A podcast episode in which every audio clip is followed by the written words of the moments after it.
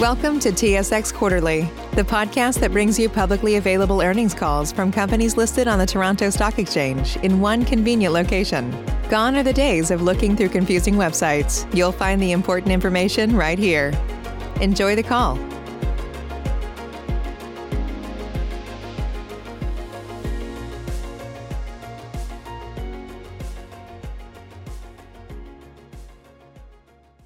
Welcome to the Colliers International fourth quarter investor conference call. Today's call is being recorded.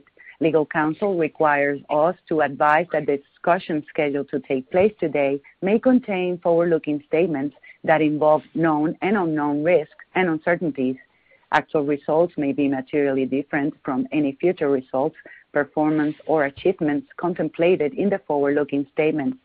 Additional information concerning factors that could cause actual results to materially differ from those in the forward-looking statements is contained in the company's annual information form as filed with the Canadian Securities Administrators and in the company's annual report on Form 40-F, as filed with the U.S. Securities and Exchange Commission.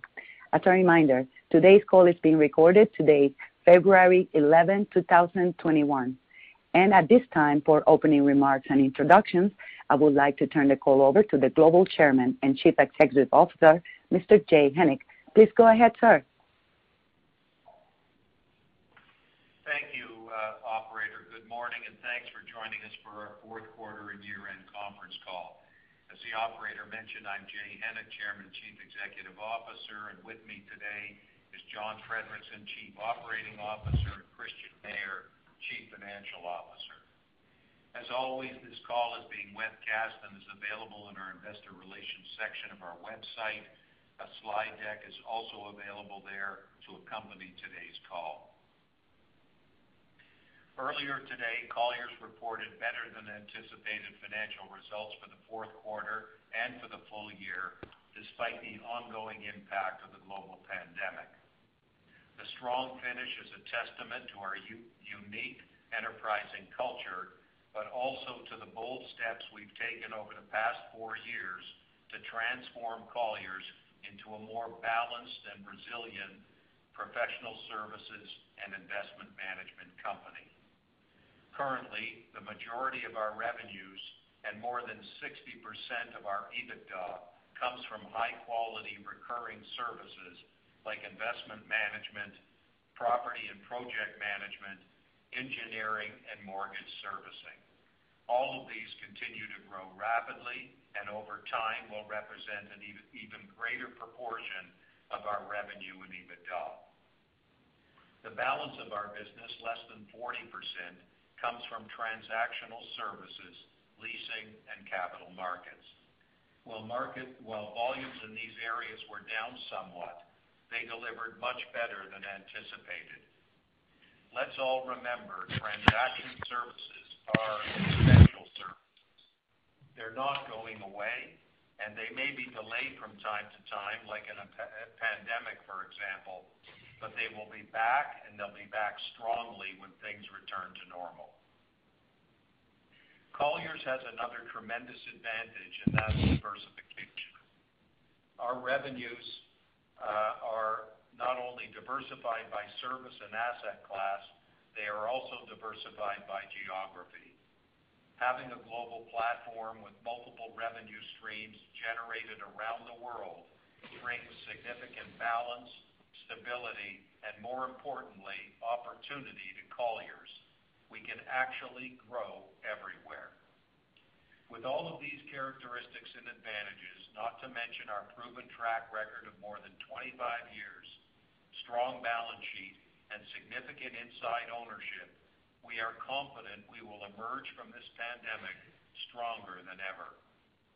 Before I turn things over to Christian and John for comment, I'd like to say a word about the Colliers brand, the acquisitions we completed this year, our continued growth in investment management, and our view of the balance of this year and beyond. First, the brand. As you know, we have worked very hard to build the Colliers brand into what it is today, an undisputed global leader in professional uh, services and investment management. Our brand is respected respected everywhere we do business and is supported by our unique enterprising culture and our proven track record. Earlier this month, Colliers, a new visual identity, which was designed for today's evolving global digital era. For us, this move was a natural evolution of the iconic Colliers brand and reaffirms our commitment to accelerating our success as we continue to lead our company and our industry into the future. Please take a look at our website or your favorite social media platform and share our excitement in owning the blue. Second, acquisitions. While others were in a holding pattern during the pandemic, Colliers capitalized by completing four acquisitions, including two larger ones. As in the past, we took advantage of market dislocation to move forward to complete important strategic steps that would accelerate our long-term success. In total, we invested $240 million in acquisitions this year, up from 109 last. In June, we partnered with an exceptional leadership team led by David Juran to enter the mortgage banking business in a major way. Our new business, rebranded as Colliers Mortgage, provides real estate lending and finance solutions, especially in the areas of multifamily, healthcare, and seniors housing, as one of a select few who can issue debt on behalf of U.S. government agencies.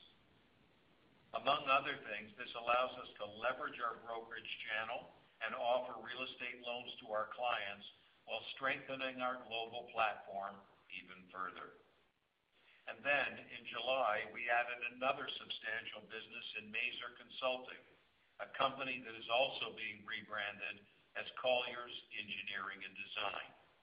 This addition marked another important step in our strategy to add more highly valued, essential services that continue to diversify our business for the future. Led by a talented executive team with a significant equity stake, our focus is on engineered solutions for the built environment, which will also benefit in the future as there are additional infrastructure investments contemplated everywhere. Furthermore, we see this business as highly complementary to our other professional services and something we believe we can scale globally down the road. Third, investment management. Our efforts over the past four years to build a global leader in investment management has proved to be another great success story and one that has added significant enduring value to Colliers. Today, our investment management business represents about 20% of our EBITDA, more than double that of our peers, and it's made up of two platforms, Harrison Street, a market leader in alternative asset classes, and Colliers Global Investors, a leading European fund manager specializing in more institutional real estate assets. In total, we have more than 39 billion of high-quality, fee-generating AUM, which has been up over 20% over the last year.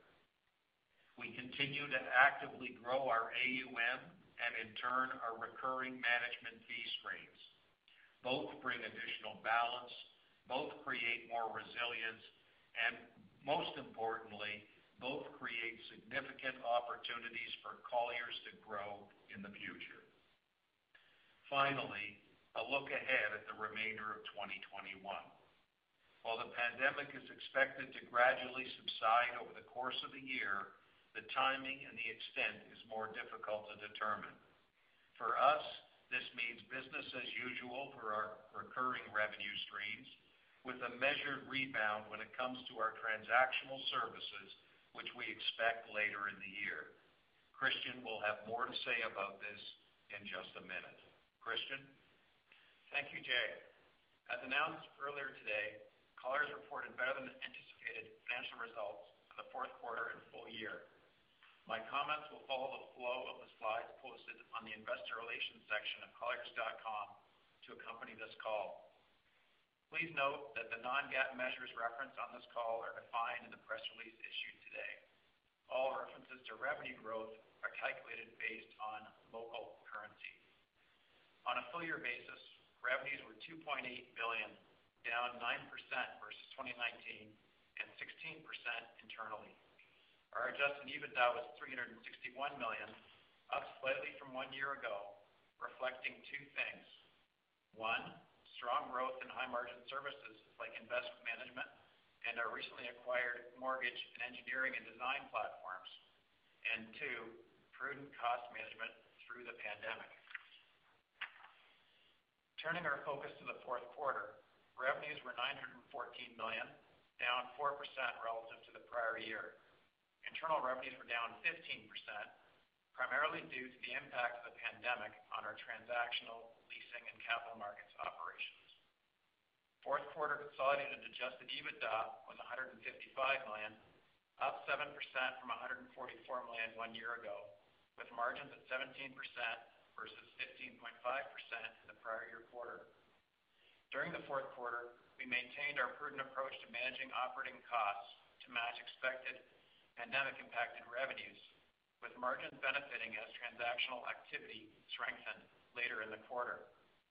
Margins were also favorably impacted by acquisitions. In the Americas region, fourth quarter revenues totaled 525 million, up 8% over the prior year period. Outsourcing and advisory revenues were up 31%, driven primarily by recent acquisitions. Capital markets revenues were up 46%, driven by strong debt origination revenues from a recent acquisition. Leasing revenues were down 34%, impacted by ongoing deferral of decision-making by occupiers, especially in the office sector. Adjusted EBITDA was 70 million, up 40% versus last year, with significant contribution from acquisitions, as well as ongoing measures to manage operating costs. Our EMEA operations generated Q4 revenues of 183 million, down 24% from one year ago, with each service line impacted by the ongoing pandemic. Adjusted EBITDA for the region was 36 million, compared to 51 million last year. Asia Pacific fourth quarter revenues were 163 million, down 11% relative to the prior year period. Capital markets revenues were down 33%, with a drop-off in large sale transactions. Leasing was down 11%, while outsourcing and advisory revenues grew 4%. Adjusted EBITDA was 36 million, compared to 33 million last year. Investment management revenues were 44 million, reflecting growth of 4%, excluding the impact of pass-through carried interest. Assets under management were 39.5 billion at year-end, up 9% from September 30th, 2020, and reflected strong fundraising activity in both open-end and closed-end fund series, including a new closed-end fund successfully launched late in the fourth quarter. Adjusted EBITDA for the quarter was 18 million versus 17 million in the prior year period. Based on our solid cash flow from operations for the year, as well as steps taken to fortify our balance sheet in the second quarter, we continue to maintain a conservative financial profile. Our net debt to adjusted EBITDA leverage ratio was 1.0x at year-end, at the lower end of our target range, relative to a ratio of 1.4x one year ago. With 777 million of available unused credit at year-end, we have ample dry powder for future acquisition opportunities. As we look ahead to 2021, we are expecting the impact of the pandemic to subside, although the extent and timing remain uncertain. In our transactional services, we anticipate a tough first quarter comparison the pre-pandemic levels of Q1 2020. We anticipate a rebound in the second half of the year as the economy recovers and market confidence continues to build. Of course, our outsourcing and advisory and investment management revenue streams are expected to remain resilient through the year. Considering all of these factors, our outlook for 2021 revenues and adjusted EBITDA is to increase between 10%-25% versus prior year. That concludes my prepared remarks, and I'd now like to turn the call over to John. Thank you, Christian. From an operational perspective across our platform, both regionally and globally, I'd like to highlight a few things that contributed significantly to Colliers' business continuity during a very challenging 2020 and help position Colliers better than ever before as we enter 2021.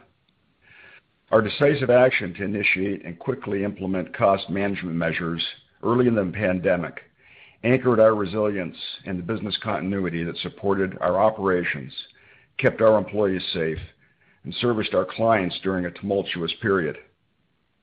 This was tough on all of our people, those that remained and those on the sidelines. True to the strength of our culture, we saw incredible commitment and adaptability from our 15,000 employees, validating your critical importance to Colliers as our most valuable asset. As the year progressed and business conditions improved, we were pleased to recall hundreds of Colliers employees back to work, with only about 3% remaining furloughed at the end of 2020. During the past year, we made great strides evolving technology to become more of a strategic asset. With greater adoption and acceptance, we expect to continue investing in digital solutions that deliver real value to our clients while also helping our people work more productively, including a new transaction and servicing technology platform for Colliers Mortgage, enhanced data intelligence tools at Harrison Street, and additional workflow digitization across our operations, accessible in and out of the office. We're excited about the role that technology can play to enhance our services in the future and plan to bring a sharper focus to digital innovation across Colliers in 2021 and beyond as it becomes an essential function within our operations. Undoubtedly, technology will continue to play an important role, but at Colliers, we see it as an enabler of our people-led professional services and investment management that we provide to our clients and that our brand is known for. Some of our peers have decided to put technology first. Perhaps they see it as the future of their firms, more novel and exciting, or they believe investors will value them more highly. Whatever reason, we see it differently and will continue to prioritize and invest heavily in our people, professionals looking to be part of a high-growth, digitally supported global platform with an enterprising and collaborative culture that puts people first. As we continue to see a recovery that builds momentum with greater clarity on the horizon, we expect to reignite some of our investment plans, which were dampened with the uncertainty of 2020, including our global occupier services and corporate solutions business, global capital markets, and the other key service lines, including those we can leverage globally to deliver more value and achieve greater scale. With additional investment in talent that brings additional capabilities and relationships, combined with supporting technology, we are confident in our ability to double the size of this global advisory business over the next five years, substantially increasing the most durable of our transaction-related advisory services. We have reinitiated our investments in global capital markets with the recent addition of new capital markets leaders in Canada and in the U.K. as we build out our capabilities in key markets globally. We expect our investments to align with the anticipated recovery in capital markets activity later this year, resulting in more critical advisory roles that add value in acquisitions, dispositions, and capital raising for investors, leveraging our global platform, local knowledge, and visibility into global capital flows, all within a global ecosystem awash with more institutional capital targeted at real estate assets than ever before. Finally, our updated Colliers branding couldn't have arrived at a better time as we put 2020 behind us and look forward to a period of renewal and a more prosperous future. While our brand retains several familiar elements of our legacy visual identity, it better represents who we are today and provides enhanced support for the sharp increase in digital mobile-friendly marketing we experienced last year and expect in the future. as well as several tools to enhance the productivity of our people globally. Still, our brand messaging remains consistent with our culture and client-first mindset. In a world of increasing complexity, at Colliers, we strive for simplicity with one overarching and boundless goal: to accelerate success. And Along with owning the blue, we truly believe the sky's the limit. That concludes our prepared remarks, and I would now like to turn the call back to our operator to facilitate questions. Thank you.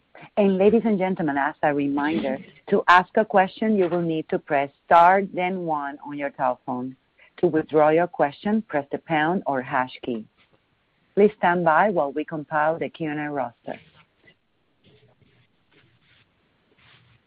Our first question is from uh, George Doumet with Scotiabank. Your question, please. Hey, good morning, guys, and congrats on a very strong quarter. Um, Looking at your 2021 uh, revenue and EBITDA goalposts, can you maybe talk to what the working uh, assumption is, I guess, for what, Jay, you called a measured rebound in transaction volumes? Can you maybe talk about that, what that assumption could be? Percentage maybe year-over-year. Hey, George, it's Christian. Um, look, like uh, we set some pretty wide goalposts, as you mentioned, for our 2021 Um, numbers. And broadly, you know, we do expect a rebound in transaction activity uh, in the in the back half of the year. Um, we also recognize there's a uh, tough comp in Q1. Q1 of 2020 was a strong quarter uh, for us, and we expect the transaction activity for the first quarter of 2021 will not be um, at those levels. So, you know, I think there is optimism that uh, uh, conditions uh, will improve. Um, and we were trying to take a measured approach to that. We also, in our forecast, have the annualization of the acquisitions that were made in 2020, um, and the continued growth of our recurring businesses, um, which, you know, we expect, will grow at Uh, uh, low single digit, mid-single digit levels uh, in 2021. Okay. I think there was some anecdotal survey information that was released that suggested, um, you know, 50% rebound in transaction volumes. I guess if that does occur, um, our guidance would be pretty conservative, right? Yeah, I think that's right, George. Know, I think you're referring to a capital markets piece that was put out a few weeks ago, which it was a survey of institutional investors and other market participants. Um yeah, mean, that uh was quite a I think a quite a bullish piece, and certainly we hope that is the case. But uh um we're uh optimistic. Okay, that's helpful. Maybe for John, there was a longer term strategy of improving the margins in the Americas Um, by 300 basis points over the next two to three years prior to the pandemic. Um, maybe obviously we've taken quite a bit of action, but today, kinda where does that strategy sit? Um, how much more can we remove, if any, and over how long? Look, yeah, it is part of a long-term strategy. I'd say we're about halfway through that. A lot of it was around kinda repositioning some of our cost structure as it related to our transaction business, and then also over time, growing more scale and uh, creating uh, additional productivity uh, enhancement to the way we operate. So I think we're uh we're well on the way, and I think we've seen some of the benefits. Obviously, um, not the best lens to look at, given we had to take some pretty hard cost action, and some of those costs will come back. But I think we're feeling pretty good about where we're positioned with respect to that business. Of course, growing our Occupier Service Corporate Solutions business, which again, uh, it was a bit of a challenging year, but we still made some decent progress uh, this past year. That, again, is gonna contribute to margin enhancement, I think, uh, around our U.S. business and the Americas generally. So we're feeling pretty good about that, but more work to do. That's helpful. And maybe one last one for me, maybe for Jay. The balance sheet's under-levered by all standards. Um, can you maybe handicap the chances of us doing a larger deal, uh, maybe in the investment management area uh, this year? and How's the appetite there? Uh, well, I could hardly hear your question. I need you to ask me the question again. But just before you do, I wanna tack on to John's comment. If you take a look at, I think we've made great progress in margin enhancement in the U.S. If you take a look at 2019 versus 2020, we're up 200 basis points out of 300 on uh, on EBITDA margin. So we're two-thirds of the way there. Uh and so I think we're well on the way. There is more work to do, uh, but uh, it is moving in the right direction. And I'm happy to answer the question, but for some reason it's muffled here, so it's hard for me to hear it. I can try again, uh, Jay. I was just asking you about the balance sheet. Um, you know, given that it's pretty under-levered, there's room for a large deal. I'm just hoping what are the odds that we can see that this year? Um, you know, obviously, we don't wanna give you any uh, color uh, around that because we do this all the time. And especially the transactions that we work on, Um, it takes many many years sometimes to build the relationship with the targets that uh, of the great companies like Harrison Street and Dougherty, now Colliers Mortgage.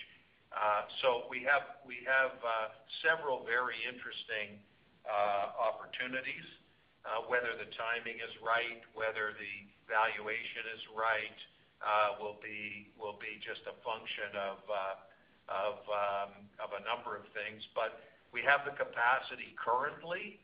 Uh, and of course, we always have additional capacity if the greatest opportunity presents itself. So uh it's an area of focus for us. It's an area where we think we can uh, accelerate our growth in the years to come. And uh there's a lot of uh, opportunity to bring some of the benefits of different platforms together Um, uh, to Advantage. So hopefully that gives you some color. It does. Thank you for your answers, and great quarter. Okay. Thanks, George. Thank you. Our next question is from Stephen MacLeod with BMO Capital. Your question please.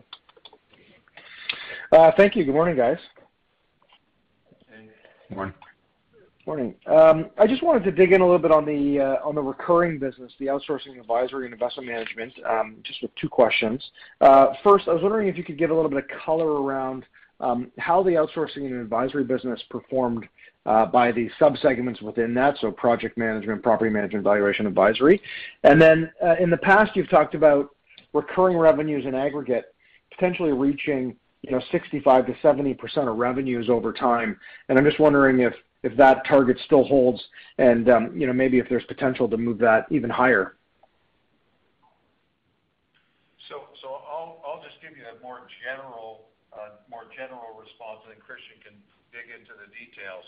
Yes, that kind of um, uh, um, uh, goal is still there. If we can move our recurring earnings to 65%, hopefully a little bit better over the next few years, that would be terrific.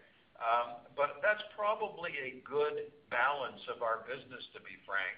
And so, um, you know, you'll see growth in all areas of our business. But if the recurring portion is 65, maybe even as much as 70 over time, that would be a good result uh, uh, for us. And Christian can give you some color on the individual pieces, but I would remind you that diversification is diversification. That's the beautiful part of our business in particular. So within outsourcing and advisory, you have segments that outperformed in different geographic regions and some that underperformed in other geographic regions. And so when you look at uh, project management or engineering or mortgage servicing, what you really get is an amalgam of the results, some good uh, by region. So for example, using a weaker example, India, uh, where we have a tremendous um, um, uh, project management business, is obviously in huge lockdown right now. It's a business that could generate, just our project management piece could generate 10 million-15 million dollars of EBITDA on an annualized basis, only delivered approximately five this year because of uh, the difficulties in India. The overall project management piece for our business was up, but that was uh, uh, taking into consideration the negative impact of India. So, you know, as you look at each one of the diversified service lines, bear in mind it's different in different regions, up and down, so there's puts and takes all over the place. Directionally, which is important, it's up nicely over the prior year. So Christian, I don't know if you wanna add anything to that. Yeah, I can add a couple of things to that. Uh, uh, you know, you may have noticed, uh, Stephen, that the EMEA um, outsourcing advisory revenues were down for the year, for the quarter. So we had some impact in our to our French business, which is primarily a workplace Uh, project management um, uh, business. Uh, so they were impacted by the pandemic as well. Really, you know, as Jay mentioned, India and France were the two areas around the world where we saw impact on our project management business. The rest was up in the other parts of the world. I would say property management was up around the world. Our valuations practice had a record year in the Americas and performed strongly elsewhere. Uh, our engineering business uh, that we recently acquired uh, in July had also had an exceptional first six months and has a great pipeline um, of work going forward. So I think you know, as Jay mentioned, it's a bit of a geographic noise, but that's part of diversification, and that's one of our benefits. Okay. Yeah, great. Thank you, Jay. Thanks, Christian. And yeah, absolutely, understanding and appreciating the diversification. That's very good color. Um and then maybe just maybe just finally, you know, could you talk a little bit about the strength in the capital markets business in in the Americas segment? That seemed to be a bit of a bit of a uh a nice tailwind to the quarter, and I'm just wondering how you see that evolving into Q1 and potentially through the rest of the year. Like, is that really isolated to Q4 at this point in time? The capital markets business performed really well in the Americas. Uh, and part of that is the uh, acquisition uh, of Colliers Mortgage um, and the debt origination practice that we have, which is a government agency origination practice around multifamily and related properties. Those originations were strong. Refinancing activities on the agency business was also very strong given the low interest rate environment. We saw it in the third quarter, and it was pronounced as well in the fourth quarter. Um, that will continue uh, in the first and second quarter, but will tone down uh, here as refinancings uh, are completed and less of that work is done, um, know, as as we proceed through 2021. Um, our internal growth, our internal revenues in capital markets in the Americas were down. Uh, they were down about 12%, but that is less than uh, what uh, the market stats would show, and less than some of our competitors as well, we think. So we performed well there. Great. Well, thank you so much for the great color, and congratulations. Thanks, Steve. Thank you.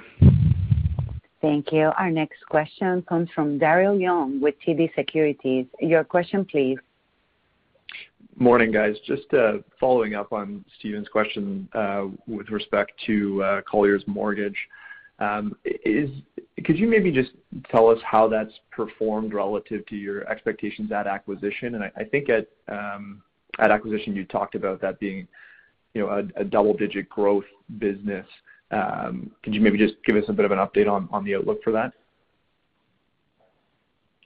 Yeah. I mean, Uh, been a pleasant surprise in a number of areas. First of all, the uh, leadership team there is just terrific. Um, they were constrained under prior ownership, not in a bad way. It was just a privately held company, um, uh, founded many many years ago by an iconic business leader.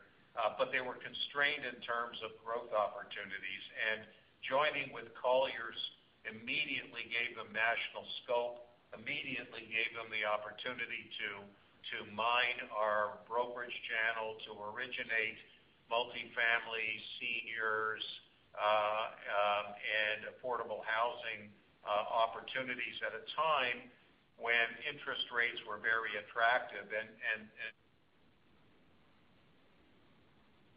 that those asset classes are also key asset classes for Harrison Street. So there's been uh, sort of a twofer on that because both Colliers helped to originate, but also Harrison Street, which does this for a living every single day, buying and refinancing assets that comply with um, the uh, types of asset classes that Colliers Mortgage funds, uh, created a great opportunity, and we really have only scratched the surface.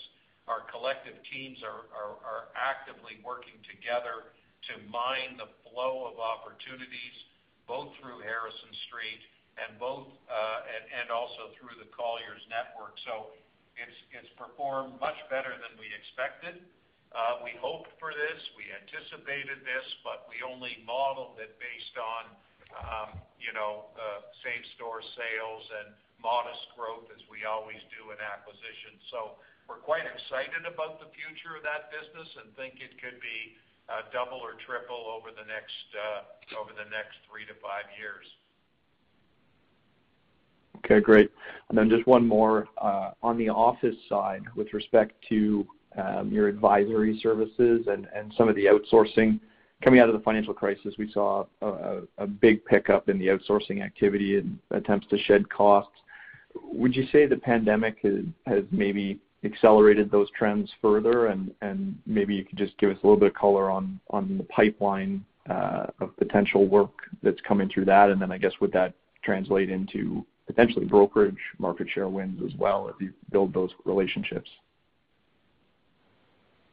Um, it's John here, Daryl. Um, look, uh, this has been a real catalyst uh, around companies, again, reevaluating the uh, the workplace and the role it plays in their operations. So at least for the time being, uh, our teams are working very closely with uh, many of our clients and prospective clients and new clients around thinking through how best to optimize the workplace from their perspective. And, and, companies have different objectives. Some are very cost-focused, some look at the workplace as being an asset and attracting talent, and you have a whole wide spectrum of things. But I think more than ever before, the uh, the current crisis, and I think where we're going into the future, um, is, is very conducive to professional advisory services that we can provide. We can provide insights, best practices, uh, that in isolation, companies are finding it difficult to access. And we're able to mobilize our professionals who are experts in this field and who have the market intelligence from advising so many clients on uh, things that really matter. So We're very bullish uh, on the opportunity. And ultimately, that kind of work does seed transactions, whatever that might be.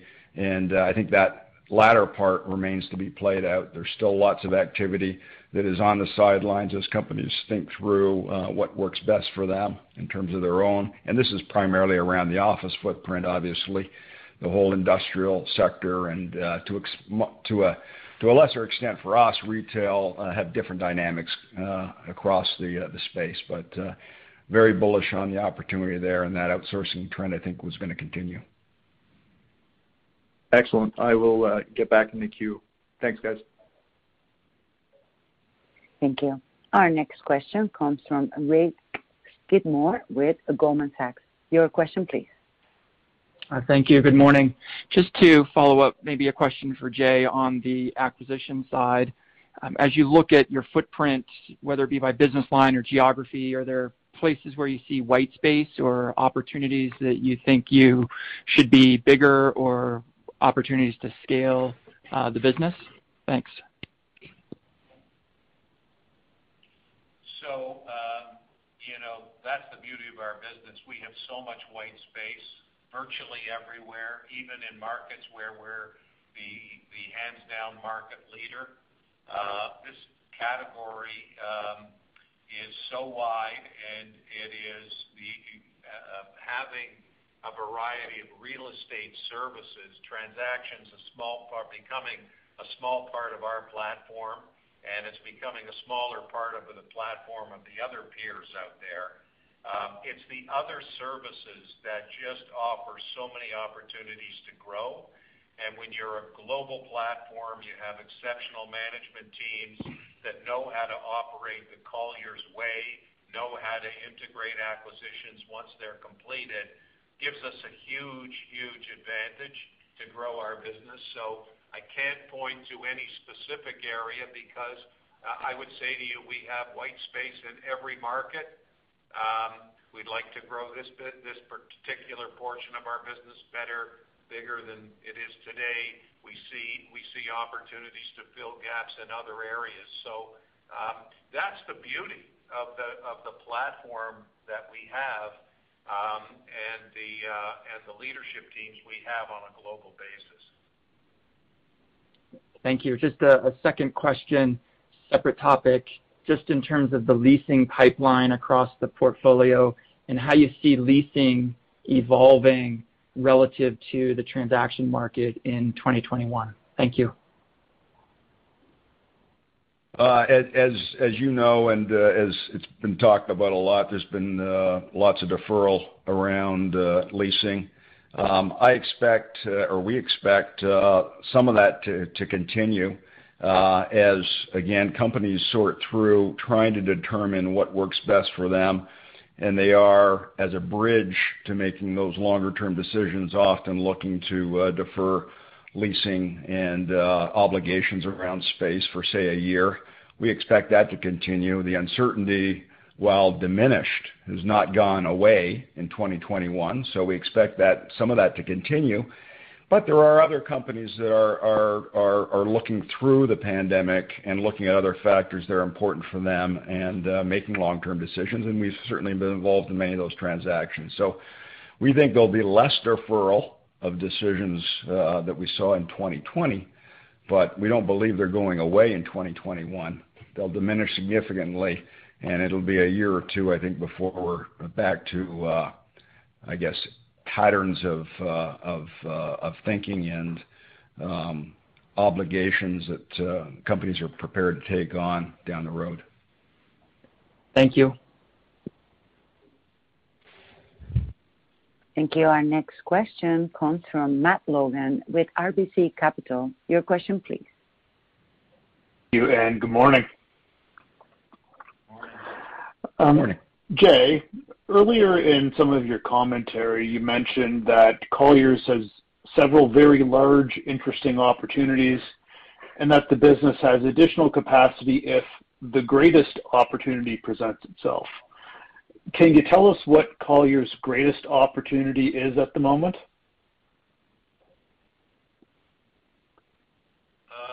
Good question. We don't have any greatest opportunities. We're open-minded to anything. Um uh as long as what I would say is that if you look at the engines for growth that we have today, we're very comfortable with those engines. We are actively looking to grow them globally.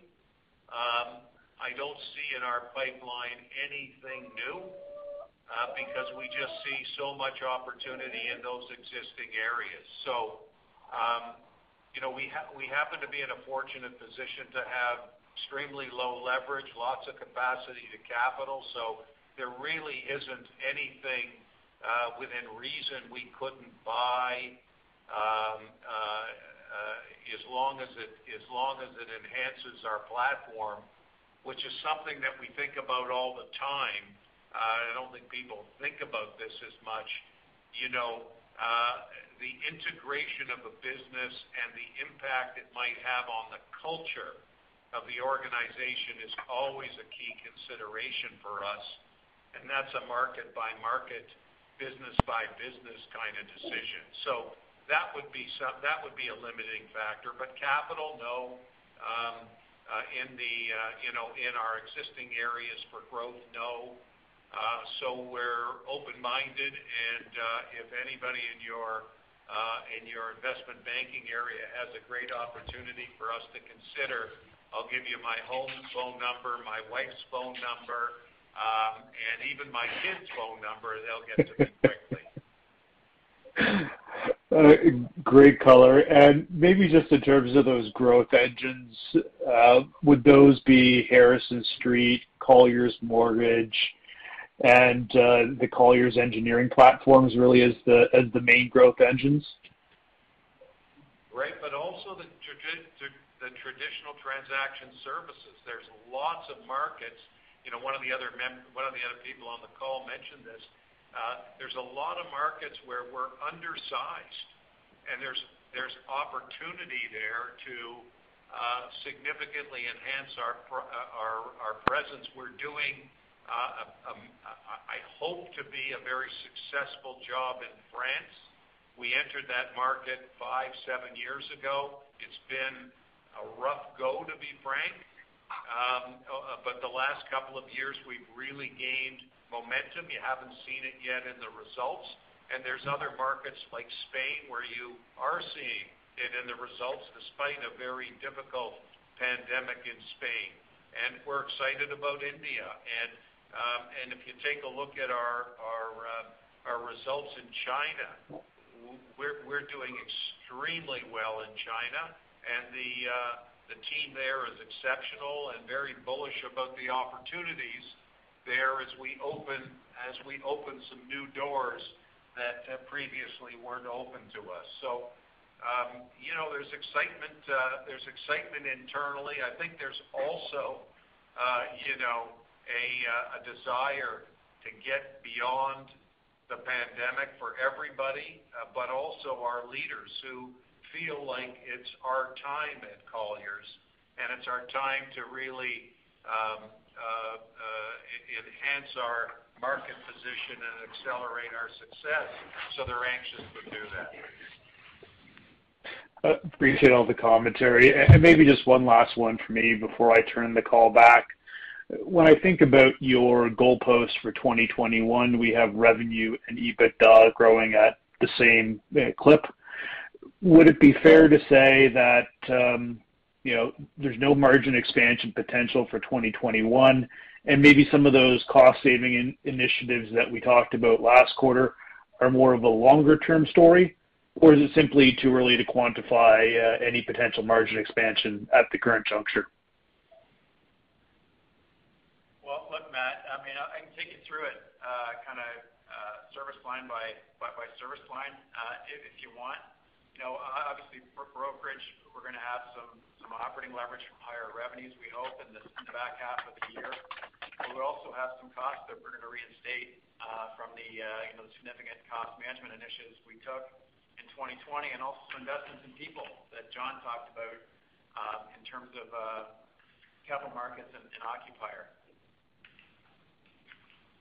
And uh you know, we we can uh investment management is going to be Um, similar uh, to prior year. Corporate costs are going to go up. Um, obviously, we took some significant cost uh, actions on the corporate side. You can see that in the numbers. I'm happy to take you through more detail offline uh, on that. But there's a number of moving parts in our outlook in terms of the margin. But uh on a net effect, it remains relatively flat. I'll leave it there, Christian. Appreciate the commentary. Uh, I'll turn the call back. Thank you. Thank you. Our next question is from Stephen Sheldon with William Blair. Your question, please. Thanks. This is actually Josh Lamers on for Stephen. Uh, first, wanted to ask about headcount. You noted some appointments in key markets, and that for the most part, uh, there's very few professionals that are still furloughed, which is good to see. But to start the year, where does headcount stand in the leasing and capital markets businesses relative to the start of 2020? Uh, we'd be at a similar uh, number at this point. I mean there there have been some puts and takes we may be up marginally. Obviously, uh, some people, as I indicated, we're about 3% uh, furloughed, and that's predominantly servicing the transaction market, which we expect to come back. But um at this point, you know, we certainly are ambitious uh, of adding to that headcount in the right way, and we've already started early this year in doing so and expect to do more of that uh, as the year progresses. Sure. Thanks for that. Uh and appreciate also the guideposts on revenue and EBITDA guidance. Are you able to provide any expected cadence of EBITDA contribution throughout the year? I'm guessing it's going to be heavily second-half weighted, but to what extent would you expect it to be second-half weighted would be helpful. Well, look, Josh, I mean I think we provided a little bit of color around our expectations for the transaction business in the first quarter. Obviously, we have a tough comp on the transactional side. Uh, and we expect uh, the transactional business to really uh, to rebound in the second half of the year and the the recurring businesses, the the outsourcing and advisory businesses to remain steady through the year. So um, you know, that's about the most commentary we can give on that. Sure. The outlook's a clear outlook, and the guideposts are wide because we have still a lot of uncertainty out there. Mm-hmm. Um, and you know, that's that's kind of where we're at. Yep. That makes sense. And then John touched on it a bit when his prepared remarks, but with the hire of Tony Clark, wondering if you could give us maybe another sense or a little bit more insight into his initial agenda and what are some of the major tech focuses uh, uh, early on in his appointment. Uh, he's been a great addition to our U.S. team, and he'll work very closely within our North American shared services. We kind of try and pool some of our resources around technology uh, across the North American business because there's so many um, leverage points that uh, we can share costs and uh, have some scale benefits in doing that. But I think his focus is going to be largely on a number of our proprietary tools and some of the technology we access from third parties and ensure that um, we're using that on an effective basis, certainly from a cost perspective, but more from an adoption utilization, ensuring that um, uh, the people in our business that can best benefit from technology uh, have access to it, and that we are very focused on using technology and the delivery of our service to our clients. Our Colliers 360 um, is a really portfolio management um, uh, industry-leading tool for occupiers, and we're going to uh, continue to evolve that product. And there's lots of things that we can do with that, including um, augmenting additional services that are relevant to occupiers that can be channeled through that Colliers 360. So, That'll certainly be an area. Uh, some other tools that uh, we're currently using, and he'll put his mark on the future of those as it relates to really market intelligence and um, activity-based tools that more of our sales brokerage team uses in the U.S. The infrastructure is very very sound and solid, and uh, I think um, most of that will be dealt with by a separate group. But Tony has certainly been a welcomed addition, a real veteran around uh, technology, uh, having also been with other public companies. So that's an added bonus. So we're excited to have him on board. Great. Thanks for the insight and great quarter, gentlemen. Thank you. Thanks. Thank you. Thank you. Our next question is from Frederic Bastien with Raymond James. Your question, please. Hi, guys. Um, Jay, you gave some great color on the potential for uh, Colliers Mortgage. I'd like to um, now maybe switch to um, Maser. In in your opinion, how big can the engineering services platform you just gained uh, get in the next five years? Well, uh, the uh, the goal here, and uh it's probably uh, probably ahead of myself here. The goal is probably to have about 1 billion dollars in revenue from that service line over the next five years. I think it's achievable, and it's probably on a global basis.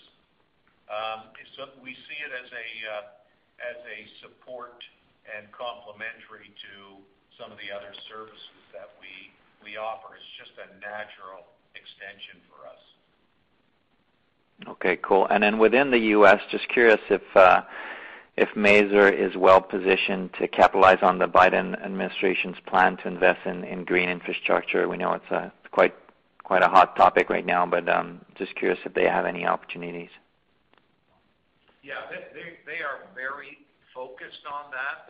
You know, the one thing that you know is that Maser is concentrated in the Northeast, uh, very concentrated in the Northeast. So uh, you know, that both creates opportunity for us to augment the platform across the U.S. But uh, yes, they're set up uh, They're set up for that because that is probably 30 or 40% of their business today. Okay. Awesome. Thank you.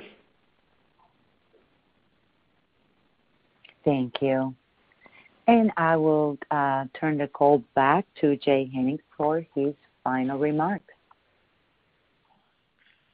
Okay. Thank you everyone for attending this conference call. We look forward to the uh, next one. Um, and thank you, operator, uh, for coordinating the call on behalf of everyone. Thank you. Thank you. And thank you, ladies and gentlemen. This concludes the conference call. Thank you for your participation. Have a great day.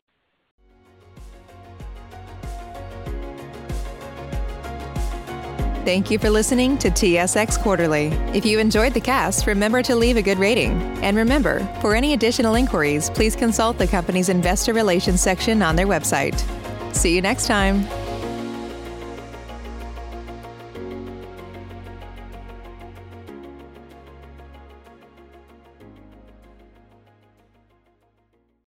Save big on brunch for mom, all in the Kroger app. Get 16 ounce packs of flavorful Angus 90% lean ground sirloin for $4.99 each with a digital coupon. Then buy two get two free on 12 packs of delicious Coca Cola, Pepsi, or 7UP, all with your card. Shop these deals at your local Kroger, less than five miles away. Or tap the screen now to download the Kroger app to save big today. Kroger, fresh for everyone. Prices and product availability subject to change. Restrictions apply. See site for details.